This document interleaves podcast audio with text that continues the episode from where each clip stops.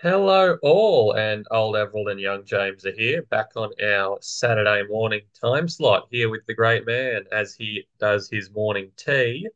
How are you, Ev?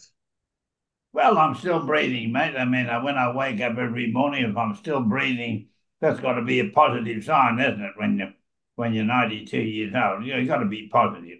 No, it's it's a win, it's a win, and it means our listeners get to hear more from you. So, you know, I'm sure, but also congratulations, James, on being admitted uh, formally as a solicitor in New South Wales this week, and so uh, you know you can now. Uh, when I get into legal trouble, you can now look after me, can't you? I mean, um, look, it's it would be an honor. Um, I'm, I'm sure you'd probably aim for a, a more experienced lawyer in your corner, but it, it no, no, no, no. We'll go down together, James. Now, look, there's a few important things to discuss today, but I think we'll start with uh, uh, with domestic violence. Uh, it hit the headlines. Well, it's been hitting the headlines for a while, but it, there was a particular emphasis on it in the last week or so when, among the things that the retiring Queensland Police Commissioner was accused of, uh, was that she'd been soft on domestic violence. I, I feel a bit of sympathy with her that she was accused of that because one of the problems with domestic violence, and I've got relatives, a policeman, just because you hear a policeman walking by and he hears a noise in a house doesn't give him the right to go in and say, is anybody here committing domestic violence? Someone has to report it.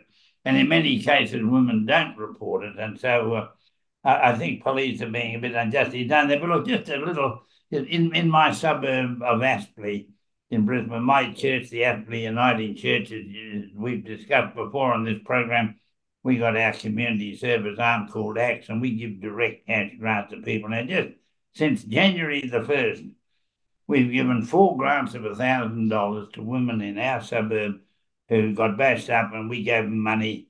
Uh, we went, we've, we've got a way of finding them out. Uh, people can tell us, and, and we gave them $1,000 each so they could put a bit of geography between them and their husbands. And then this week we gave another $2,000 to a woman who gets around looking after domestic violence victims on the north side.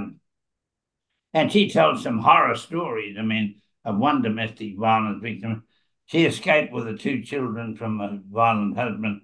Uh, they live in a car, and the kids go to school from a car and come home to the car and she ran out of money, so she prostituted herself to get some money to get the kids, keep the kids.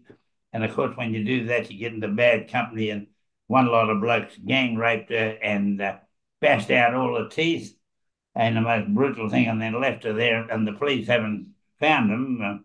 Uh, we, as to why we don't know, but that's the sort of violence that's going on in society, and we really can't have an Australian society that does that, can we?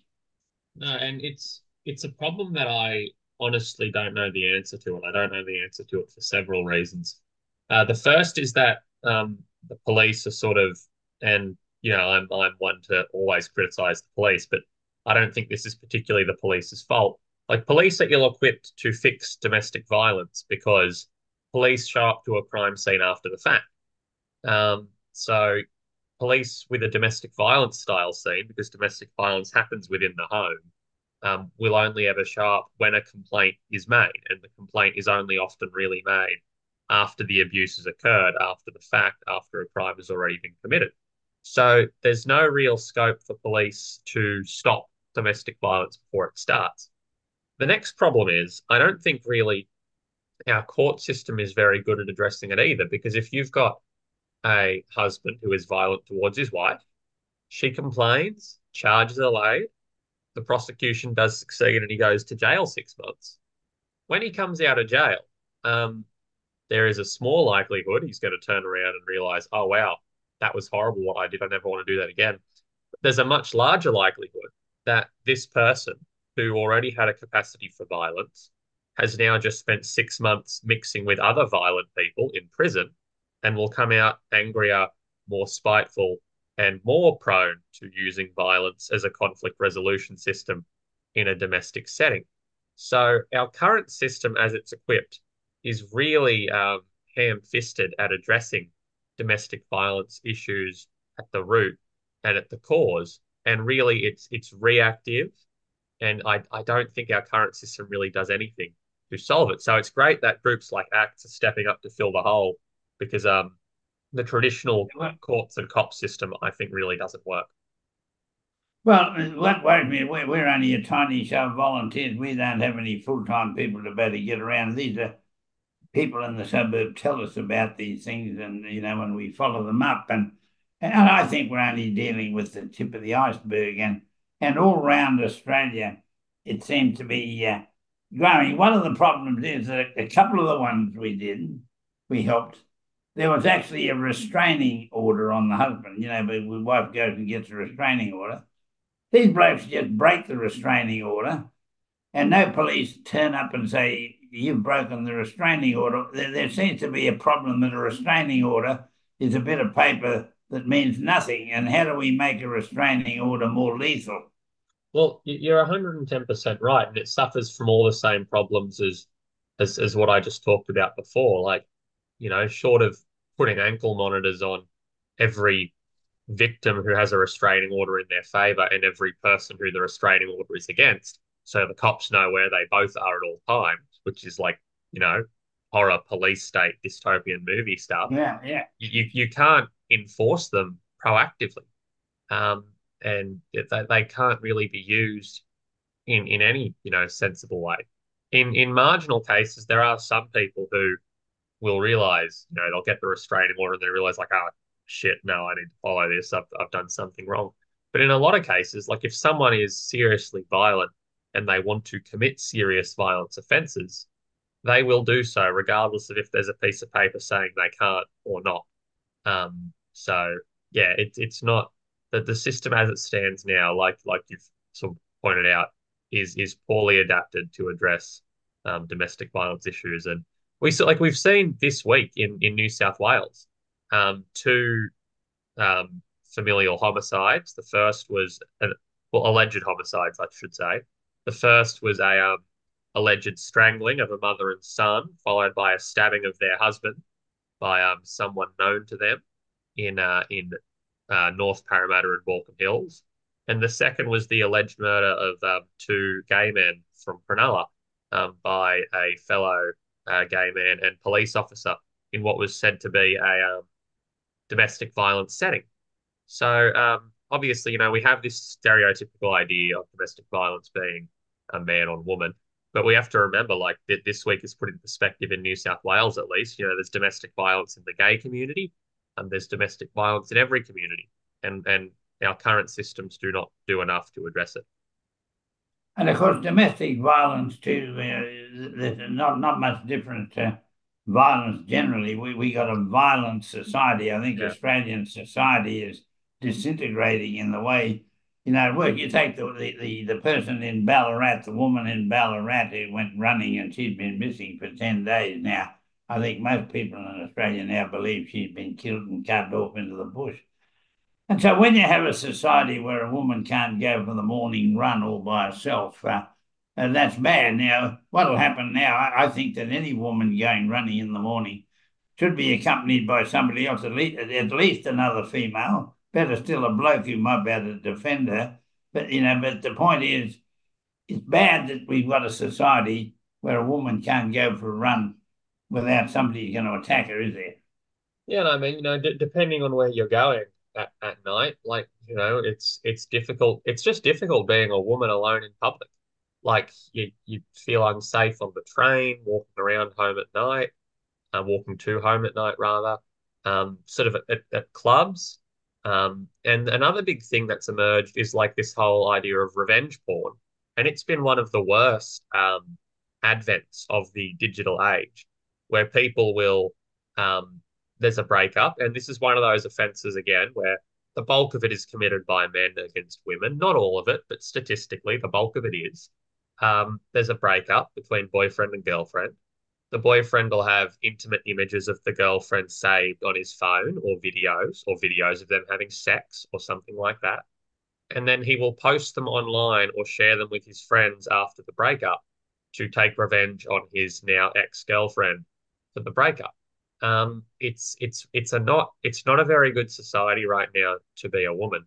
I mean, look at what's happening in America, you know, with with regular attacks on birth control, women's reproductive rights, etc., over Yeah. the past two years by the Republican Party and much longer. So there there are elements in society still today that that prevent substantive equality between genders um, in a very real way. Uh, well, I think that domestic violence uh, is uh, an issue that we've got to upgrade not just the police response, but the public response. And in our suburb, be aware that if the woman next door is obviously being knocked around, we do something about it and don't walk on the other side of the road and say we didn't hear. And so I think it, domestic violence is indicative of a decline in Australian society and is one of the areas, you know, we need to go on with. Yeah. Let's move on, James, to uh, the Dunkley by-election. Uh, uh, the, the, as you know, the, it's because a very good Labor Party member died and there's an election and it's a seat that I think Labor should hold and I think they will hold. But a mob called Advance Australia are putting a hell of a lot of money and effort and and uh, internet skills and whatever you into trying to to to win the the, the seat for the you know for the Liberals. Now you can say on one hand that that's part of democracy, but this is the same mob who poured thousands upon thousands of dollars into the No campaign for Voice. I mean, this, this mob are the Trump show of Australia and and they are they're very skilled in the way they go about it. They're, these aren't amateur blokes just throwing political bombs. They're running very skillful campaigns, and so the whole issue of whether an outside body that's not actually running a candidate, they're not. There's no Advance Australia candidate. They're just an outside lobby group influencing the election that just doesn't smell right to me in a good democracy. How do you see it, James? I, I completely agree. And let's not forget, Advance Australia are bankrolled by your friends, the American Christian right. Um. So that one of their first forays in recent history into Australian politics was those ads during the 2022 federal election showing Xi Jinping casting a ballot for Albo. Um, and yeah. they've since really ratcheted up. Like you say, they were huge funders of the No campaign, and they were spreading some of the more vile No campaign stories as well. So they weren't tailoring their ads to sort of people who were a little bit politically switched off and didn't understand voice. They were tailoring their ads to, you know, really create racial divisions in this country and suggest that voice would give Aboriginals the right to kick you off your land and that sort of thing. Um, and now they're sort of foraying into this election with big photos of Albo, captioned, you know, Albo has released 170 pedophiles, murderers, and child molesters into the community, um, which is not true, to be abundantly clear. It's a reference to the High Court decision last year. It's news to me that apparently Albo controls the High Court. Um, I didn't know that, and I've, you know, I've just studied a five-year law degree, so what do I know? But um, uh, a little more than yeah. them, I'd say. But yeah, no, it's it's just it's blatant political misinformation and it's misinformation engineered to create division, hate, and fear in our society. And like you say, it's it's Trump style politics and it's everything we want to kick out of this country. So well, well, do you think that Labor can hold? Uh, let's not take political sides. I mean, uh, governments have lost by elections before, and traditionally governments do, do lose by elections because it's a way for the public to give them a kick in the backside between the main elections. But I get the general feeling that a majority of people in the community uh, will not vote according to uh, what Advance Australia tells them. How, how do you read it? Yeah, well, I, I hope that's right. I mean, we, we've talked about before how the media is all too well, uh, all too keen to carry the water for Peter Dutton and sort of run his lies and fear campaigns and help spread them. But nevertheless, you would hope a bit of common sense prevails, and you would hope sort of the unelectability and shambles that is the modern Liberal Party um, doesn't get uh, a win on the scoreboard here uh, against the Albanese government, which I think in the past couple of months, sort of since the turn of the calendar year, has been a lot more proactive and doing great things like the right to disconnect legislation, um, the changes to the tax cuts, uh, calling for an immediate humanitarian ceasefire, along with the governments of Canada and New Zealand um, in in Palestine. So they've they've ta- they've taken some big swings since the start of the year, much more ambitious than last year. Well, it, it, it'll be interesting. I think it's about the first of March, the by-election. Someone said now two years are up since Putin invaded Ukraine. In fact, ten years are up now since he invaded Crimea and took it uh, illegally. It was part of uh, Ukraine, and so it looks as if the Ukraine war effort at this moment is crumbling. Uh, they lost a decisive battle to Russia this week. Now, that might have just been an anomaly, but I have the feeling that Russia is throwing all its military might into it at the moment because they know that America and the United States has ceased its military aid to Ukraine and they want to capitalize on it, not just to beat Ukraine, but to show up the United States as being gutless in the whole thing, you know, which they are at, at, at the moment. And morale in Ukraine is apparently going. I've been reading a few opinion, opinion pieces by respected journalists, and Zelensky is having great trouble keeping the Ukraine people fighting because they've had two years of hell where every night there's rockets coming at where they live and whatever, and, and lots of young Ukrainians are dying. And keeping the morale of the nation is a pretty tough job and it looks as if it's fading. Now, what do you think is going to happen in year three? What's your prediction, James? Well, I, mean, I suppose not not to be the well actually guy, but it's it's not America who's withdrawing funding. It's specifically the Republican Party in Congress who is preventing US aid from going to Ukraine because the Democrats want it. The Senate Republicans even have voted for it, but it's just the Republicans in Congress who are holding Ukraine aid up noting that they have a very slim congressional majority, the Republican Party, um, and it's it's really really sad that they are trying to hold Ukraine aid up to make Russia stronger, to try to help Russia help the Republicans win the 2024 election uh, in in the US, and it's it's a great shame because like America has done a lot for Ukraine and a lot of countries have done a lot for Ukraine. And it, look, America wants to, Biden and, and the Democrats, and again, even the Senate Republicans want to continue helping Ukraine. And, and it's such a shame to see the congressional Republicans, who are a bit more wacky and pro Trump than their Senate counterparts, um, basically using Ukraine as an issue to try to help get Trump elected. Um, I worry if Trump gets elected, what will happen to Ukraine because Trump has said, he came out and said, he'll let he'll let you know Putin do whatever he wants to European countries um, were Putin, were he to get elected. So um, there's a Russian election. No, no actually, Anthony, what he specifically said was Trump. Now, I, forgive me for defending Trump. I hate to defend Trump, but what he said was he was talking in relation to those members of NATO who aren't paying their subscription to NATO. They're not paying their, they're behind and lagging. What he said was that any nation that hasn't paid its annual dues to NATO, he's going to let Russia take them out. Well, that's just about half of them. They tell me that haven't paid their, their well, dues, but that's what he spoke about. The, the, the thing is, NATO isn't a mercenary alliance; it's a military alliance, which means yeah. you know it comes with certain obligations, and you defend countries in an alliance regardless of whether they pay you or not. That's how an mm. alliance mm. is meant to work. But it's um I, I am really worried for what's happening in Ukraine, and we're not seeing it on the news as much either. So I think it's led well, to Gaza. Yeah, Gaza is taking the headline, and again, the United States is sitting on the fence, and I believe all the way through the Ukraine war too.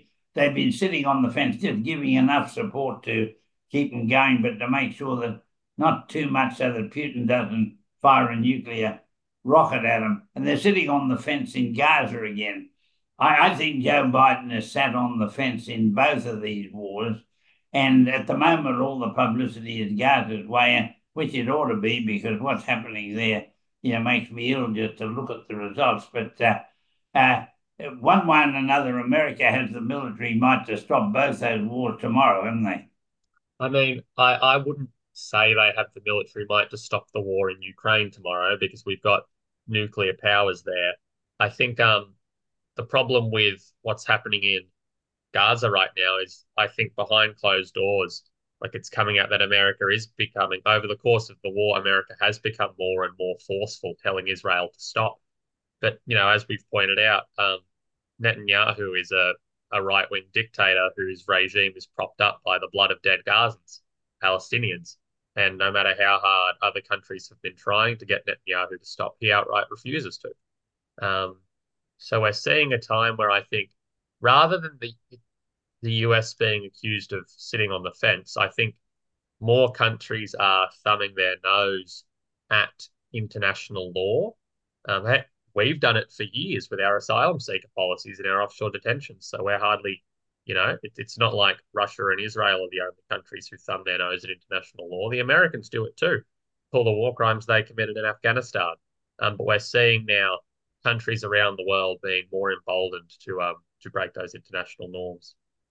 Well, sad situation. Well, it's the time's running on, James. We better get on to good and bad guys of the week now. I've belted Joe Biden twice in this program so far. I'm going to say something good about Joe Biden. And now this week, he forgave a few billion dollars of uh, of uh, student debt. You know, in America, they've had student debt a lot longer than we have in Australia, and and he's forgiven a hell of a lot of debt to give young people a, a, greater chance to get established in life. And so I cheered him on the internet for, for, for doing that and asked the question as to why Australia still has a HECS program where young kids are penalised because they want to study.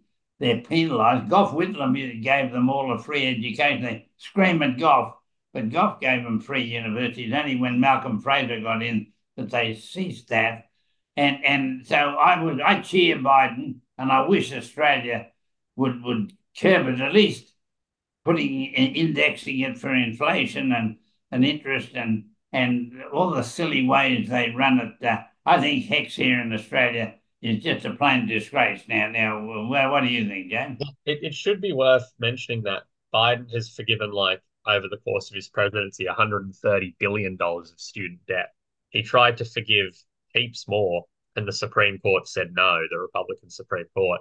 Um, but he came back and found a way around it that the Supreme Court couldn't stop, and he's now forgiven, yeah, literally over a hundred billion dollars of debt. So it's a real good thing he's doing, and it's something I don't think he's got enough credit for.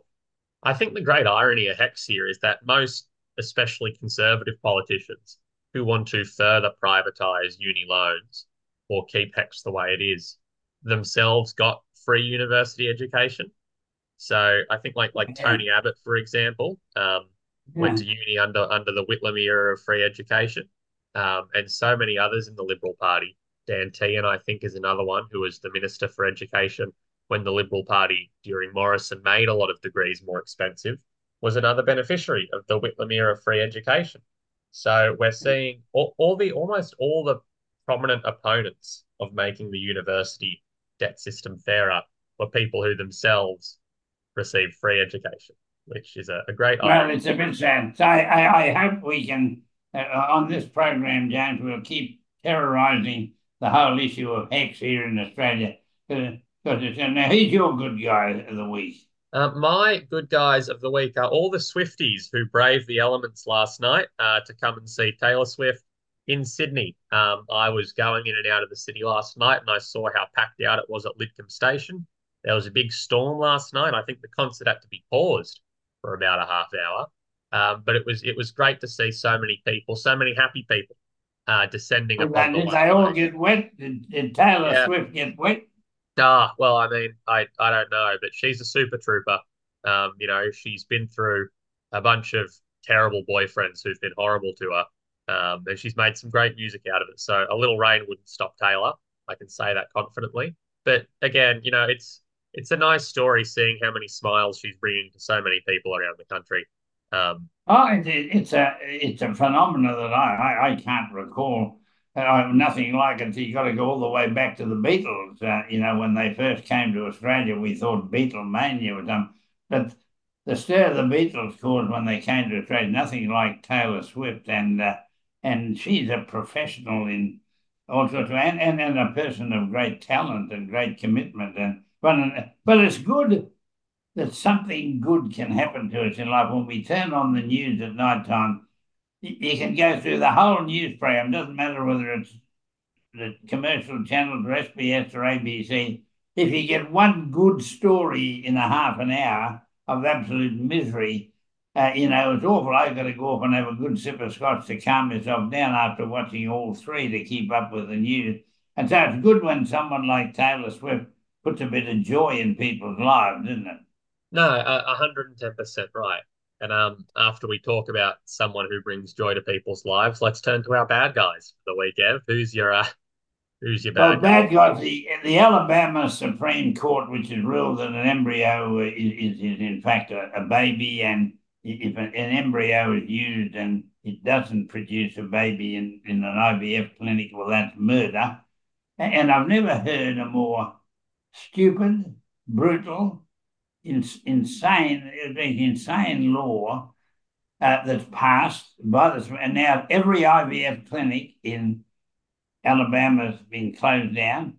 Some young people have spent thousands of dollars on their way to an IVF thing and they're now stopped in, in, in, in midstream. And any doctor who uses an embryo that doesn't produce a child has committed murder. And, and, I don't believe you can get any more primitive uh, than that, that a Supreme Court ruled that way. And I noticed that Nikki Haley, who, who as she is, is still better than Trump, she came out and agreed with the Supreme Court. I think she was wanting to get all that loony vote in the in, in, in the Carolina primaries. But I, I, I think the Alabama passed one of the most stupid laws I have seen in my life. Yeah, I mean Alabama, you know, one of the most draconian states in the union, um, a state that would still probably have slavery if they could, um, a, a state that is renowned for trying to dilute the votes of black voters, and a state that is renowned for trying to control the bodies of women. Um, it's it's a truly all around horrible thing. Like you say, ruling embryos of people, which stops IVF. No, noted conservative Christian Mike Pence, um, evangelical, got his son through IDF, uh, IVF, for example. Um, and it's just uh, again, it's another another strike against women's rights and women's autonomy by the all male or mostly male Christian right power lobby in the US. Well, it's a bad show. Well, well who, are your bad guys, James? Uh, my bad guy of the week is someone we haven't heard from for a while and someone who I frankly thought we'd never hear from again. Uh, Liz Truss, who lasted 50 yeah. days as, as UK Prime Minister, has published her 50 book. days too long, yeah. she's, she's, she's published a book, 10 Years to Save the West. Um, she's yeah. talked about in her book launch how the um, all the transgender woke minorities in the public service were working to undermine her government, and that's why she presided over a um, terrible economic turmoil never turmoil never seen before. Um, but I just I can't imagine who would want to listen to someone who could the, the shortest ever serving UK prime minister whose term was cut short because she was just so woeful at the job her, her blueprint for how to save the West in 10 years. I, am confused as to what the West needs saving from, aside from malevolent right wing forces within itself. Um, again, color me, color me surprised. Um, but yeah, just just an all round uh, grift, an all round grift uh, to cut off. Well, mate, I saw that yesterday on Twitter. She put out on her Twitter a, a, thing about a book with a thing you could click on to get the book. And so I didn't click on to get the book, but I relayed it on to my Twitter fan. Not that I wanted to buy, but I just said, well, uh, he, I don't think I'll buy this book because Liz Truss is saying that it's going to take 10 years to save the world from the 50 days of wrecking that she did. Uh, she's got a book now saying it's going to take 10 years to, you know, to fix it. I think I'll I'll pass. But you know, then I looked at her Twitter account. Have a guess how many followers she's got on Twitter, mate? Uh, two hundred thousand. Six hundred and seventy thousand. Six hundred and seventy thousand. Now, what does that tell us about the state of the world? it it it tells me that ever since Elon Musk took over Twitter, there are a lot of fake bot accounts that are going around propping up uh, conservative accounts. That's oh, that's shocking, man. That's oh. Any, anyway. Anyway, she. It'd be interesting to see how a book goes. I, have read a book about her, the Prime Minister, not written by her, written by a journalist uh, from the Financial Times, which painted a devastating picture of what she did. But she still to this day believes, as rightly today, she still believes that all these wokes were undermining her and and that the wokes are the problem of the world. Well, I'm a woke and I'm proud to be a woke and I'll always be a woke because a woke, if you look up the Oxford Dictionary, a woke is a well-read, well-educated person who has a deep sense of justice. Well, I'm happy to put my hand up for that. Uh, I'm not well educated, I haven't got a university degree, but I've spent a lifelong learning curve. And so when people call me a a, a woke, I, I think that's an enormous honour. Yeah, no, I'm I'm I'm proud to be woke, and on the Old Everald and Young James podcast, we endorse we endorse woke culture and encourage all our followers to stay woke. um, yeah. Anyway, James, it's been a tumultuous week, and we've covered some good projects. So next week, uh, I'm sure some uh, some uh, things. I think things are going to happen in Ukraine and Gaza this week, one way or another. I think moves, uh, serious moves are going to be made to do them both. So we, we can analyse that, uh, you know, how it's going. But it's good to talk to you. and You have a good week, and we'll be at it again next week, James. Yep. Have a great week, Ev. A pleasure and a privilege to chat as always. Thanks for listening, everyone, and hope you've enjoyed. See you next yeah, week. Bye for now. Bye.